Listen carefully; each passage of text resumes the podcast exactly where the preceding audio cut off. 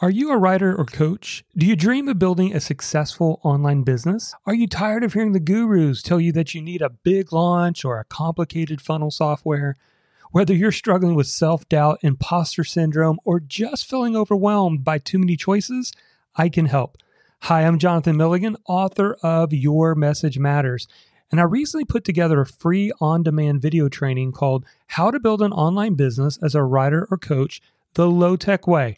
Inside, you'll discover the low tech system that 30xed my online business. Just go to freetrainingvideo.net to get started. Again, that's freetrainingvideo.net.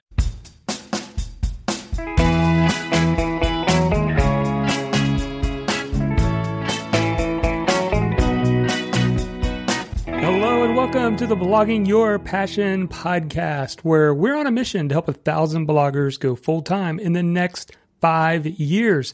And I'm your host, Jonathan Milligan, your guide through this process in your journey.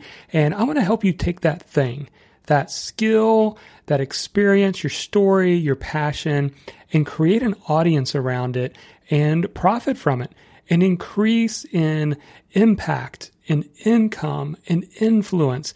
This is absolutely entirely possible. So make sure you tune into each and every episode. All right, today I'm going to focus on four places you can republish your old blog post today. Now, this is pretty exciting. Maybe this is something you haven't really thought of in the past, but I want to help you to get more exposure for content you've already written. You see, as a blogger, you work hard to consistently publish high value content on your blog. But don't you sometimes wonder if it's really worth all of that effort? I mean, when you already have a large readership, it's easier to put the time into writing those epic blog posts. But what if you have little to no existing traffic? So if you have a smaller, slowly growing audience, it's easy to wonder if anyone's even benefiting from your amazing post. It's true that over time your blog will begin to see some traffic as post rank in the search engines. But what about now? And that's why we need to talk about guests posting on blogs. Now, I know what you're thinking that we're often told that not only in addition to writing to our own blog, we also need to be guest posting on blogs. But since many blog owners want original content, we are now tasked with having to write even more fresh content. But the good news, my friend, is there's a simpler solution. A more efficient and strategic way to do more guest posting on blogs is to actually repurpose your existing blog post so more people read it and benefit from it. This method is known as republishing or even syndication. Now, we won't get too much into the syndication side today. That's certainly its own topic. But today I want to show you four ways to boost your guest posting on blogs without, and let me emphasize that again, without writing new content. So when I first started as a blogger, everyone was concerned about the duplicate content penalty that was handed down from almighty Google. And the assumption was that if you published content word for word on your own site that was already published on another site, Google would slap a penalty on you and make it harder for all of your content to rank. Now, while this theory is still debated today, many sites just are no longer worrying about this.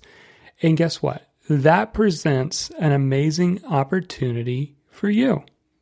What this means is you can republish your existing blog post word for word on many other high traffic sites and actually get noticed for your work.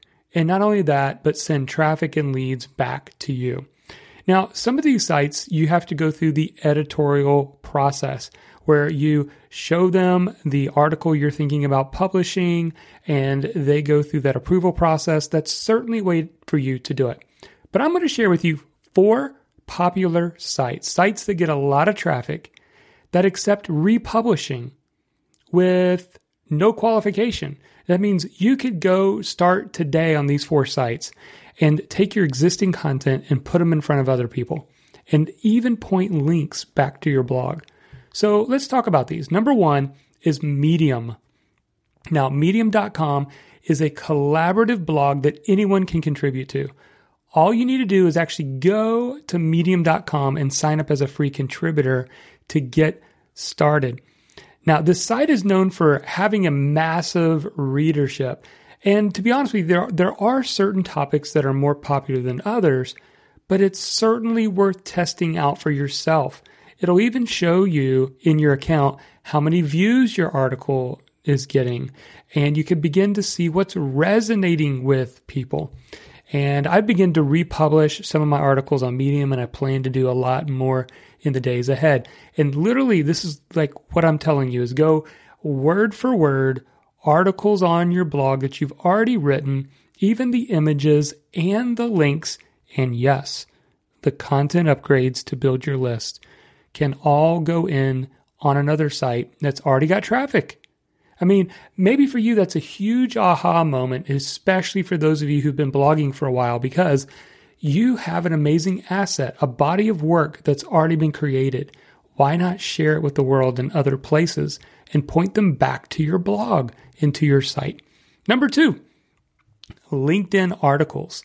Now, not too long ago, LinkedIn opened up what's known now as LinkedIn articles. Now, if you haven't logged into your LinkedIn account in a while, you may want to go check this out because LinkedIn article actually allows any member to write and publish on their platform. It's got a great built in text editor. It allows you to insert links. Yes, links back to your site. That's helpful for SEO. It's helpful to get your other articles on your site to rank better when you've got links pointing to you from LinkedIn and some of these other sites. It allows you to do bold text, italics, insert pictures and images, and more. Now, what I love about this strategy especially for LinkedIn, is it makes it easy for you to share your content with your connections on LinkedIn. Here's why people on LinkedIn are more apt to read your article if it was actually published there.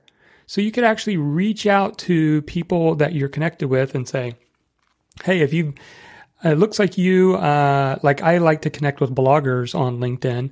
So I could simply reach out to all those who have blogging as their, you know, title on their uh, profile.